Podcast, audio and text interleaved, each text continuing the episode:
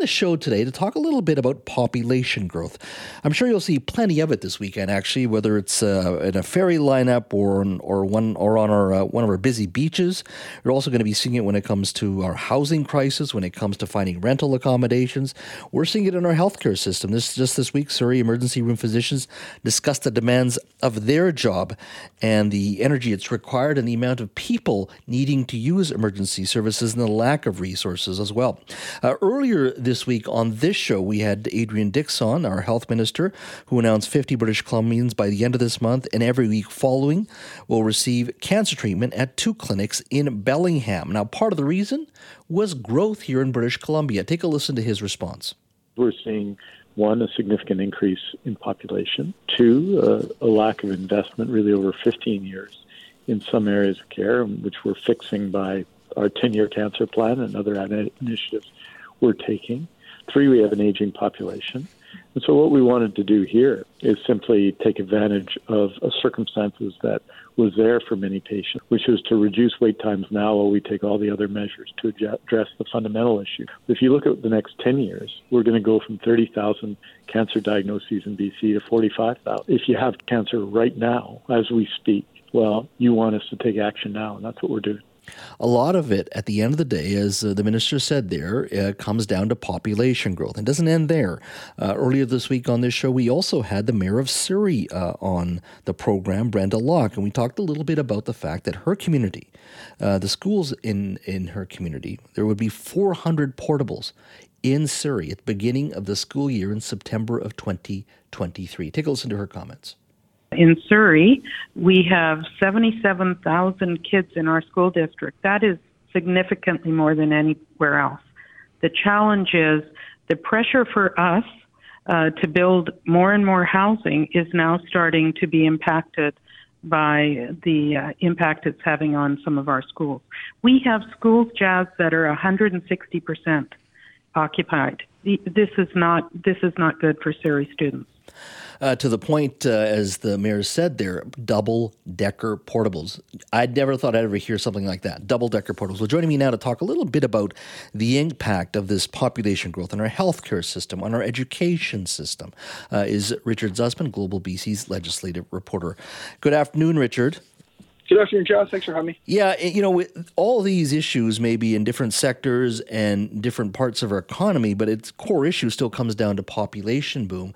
Um, in regards to the provincial government, let's talk a little bit about portables just for a second. Uh, how do you get out of this point beyond building more and more schools? And they are building in Surrey, but it's it's yeah. we're just not staying up with the incredible demand. They build a school in Surrey, and the day it is open, it is full. And in some cases, they are already adding portables. That's how overcapacity that school district is at this point. And I would expect as we gear up for the 2024 election, we're going to see a lot of announcements from this government announcing new schools in Surrey and Langley and other fast growing areas in Metro Vancouver. But it takes time to build those schools. They need to acquire the land, they need to plot out the plans for the school, they need to get the permits, they need to execute, and then they need to staff. And although we have this huge population boom, uh, we don't have the staff in place for a lot of these positions that we need, and that includes at schools, at hospitals, uh, other places. So we're seeing this incredible pressure point where we are short staffed while at the same time growing to a point where we need a lot more people on the front lines working. So uh, I don't know if there is a there is no easy solution out of it. I'm not sure we're going to see a situation where this government can dig themselves out of a hole. You'll remember uh, former Premier John Horgan promised to get rid of portables in Surrey, mm-hmm. not just maintain them or go down. He said, I will get rid of portables.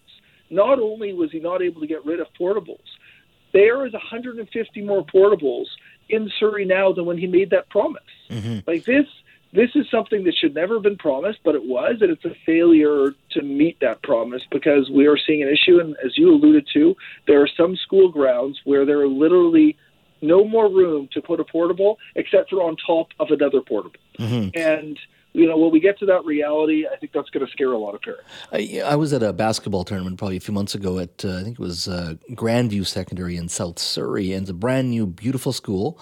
Uh, and, and I think the NDP, uh, since 2017, have either built or in the process of building up to 10,000 spaces, new spaces in Surrey. But as you said, you open it up and it and it's busy from from from, from day one. Uh, let's move a little bit uh, to the other issue, which is uh, which has caught all of our attention this week, which is of course sending uh, some British Columbians for cancer treatment to Bellingham starting on May 29th, 50 people uh, a week. Do you think this is going to be become permanent just because the amount of uh, resources needed to expand our system here. It's going to take time. It's semi permanent, isn't it? Yeah, it is. And, and when you listen to Health Minister Adrian Dix, I know both speaking to you uh, and also during his press conference, he alluded to the fact that this is part of the long-term goal, and there have to go. There are going to be questions around whether it is a tenable long-term goal. What are the costs associated with the system? Is this the most effective way to do things? You know, are we promoting uh, you know, a private healthcare system in the United States when we could be investing back into the public healthcare system here.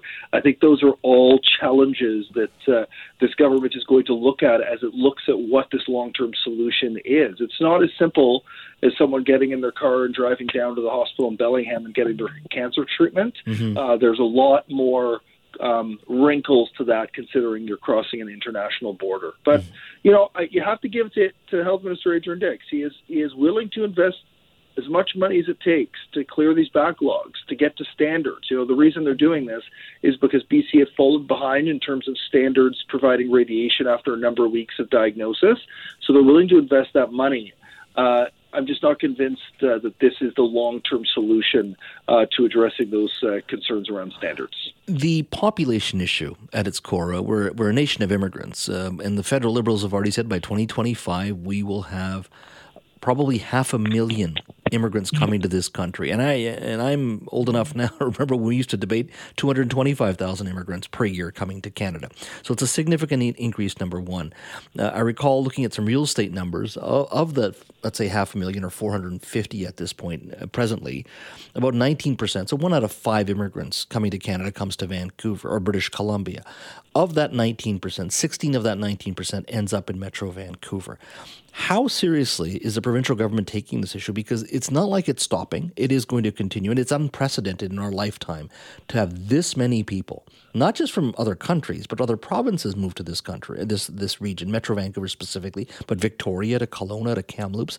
I mean, this is unprecedented, and it is impacting us from our healthcare system to our education system, and as I said, to our housing. Uh, something's got to give here.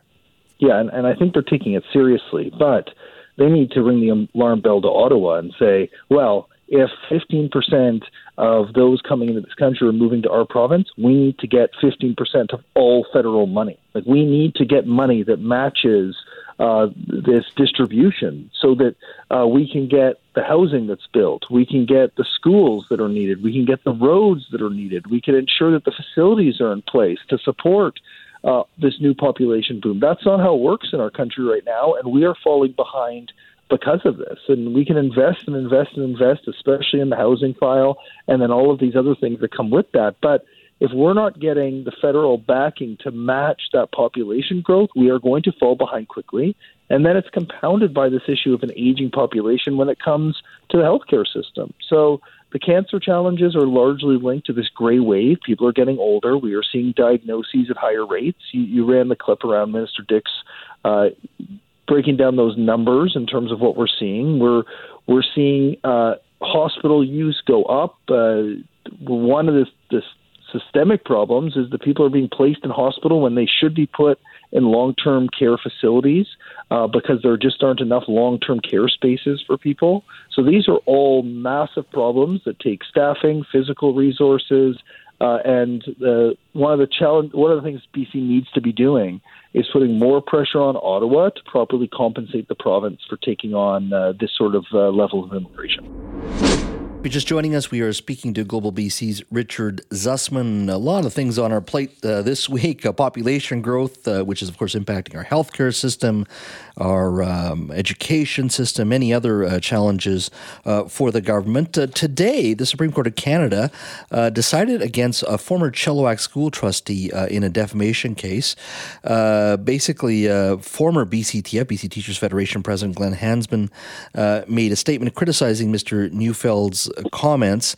Uh, this was specifically around uh, uh the in 2017, and it was an attack on the Ministry of Education's SOGI 123 program, which uh, aims to foster inclusion for students who face uh, discrimination based on gender identity. Mr. Neufeld was not in support of SOGI 123, and the Supreme Court of Canada decided Mr. Hansman's comments in 2018, where he called Mr. Neufeld's comments bigoted, transphobic, and hateful, uh, and they uh, considered them to be fair comment today. Uh, that was in the past. The decision, of course, came down today. Uh, Richard, in many cases, that conversation around SOGI in regards to uh, what our schools are teaching, and for some people, they feel that schools have gone too far, that the role at its core should be left to parents, not to schools. That conversation, that debate, uh, that culture war still continues at the at the at the school level. Yeah, it's important to note that those opposed to SOGI 123 are in the minority, the significant minority. The debate still exists, the conversation still exists about what is the role of the classroom to discuss sexuality and how is it discussed. For example, my daughter is in grade six. We just got a letter that came home yesterday from the school uh, telling us that they are going to be receiving a sexual education seminar next week. What schools are doing here is attempting to work with parents to communicate what their kids are going to be learning in the classroom and working towards uh, fostering that learning at home as well. Uh, I think the viewpoints of Barry Neufeld and others are antiquated. They are in the minority. Uh, the electorate sent a message to Barry Neufeld in the last election not to send him back to school board. He has been a lightning rod um, around this issue, hugely controversial, uh, and, and spouting largely hate.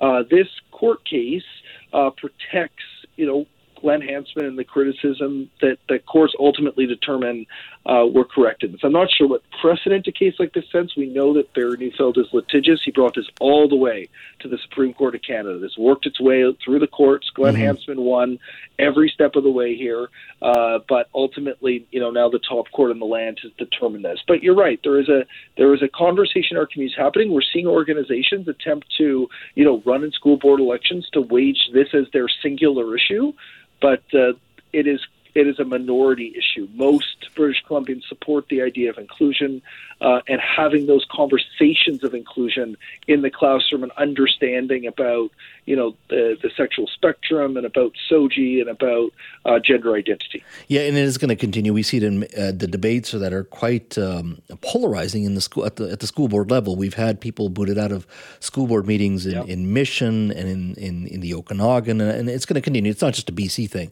it's happening across Canada and especially uh, in the United States, where it's where it's, where it's very yeah. polarized. But let's. I got about a minute left here. I just want to ask you uh, a question on the other big issue this week. Of course, that is municipalities across the province looking to ban uh, the use of hard drugs in public places. We had uh, Katie Neustaeter, uh, Kamloops uh, councillor, on with us yesterday on this issue. Nanaimo has been debating and discussing this issue this week. Maple Ridge and many other municipalities throughout BC. Can we expect something from from the BC government to, to look at this as a, as a BC wide issue, especially yeah. because we have decriminalized drugs of up to two and a half grams of hard drugs. Can we expect something in the next few weeks on this issue? Yeah, I expect that parks will be added to the list of places where hard drugs are not allowed to be used. So, as part of that decriminalization, uh, schools were a restricted area.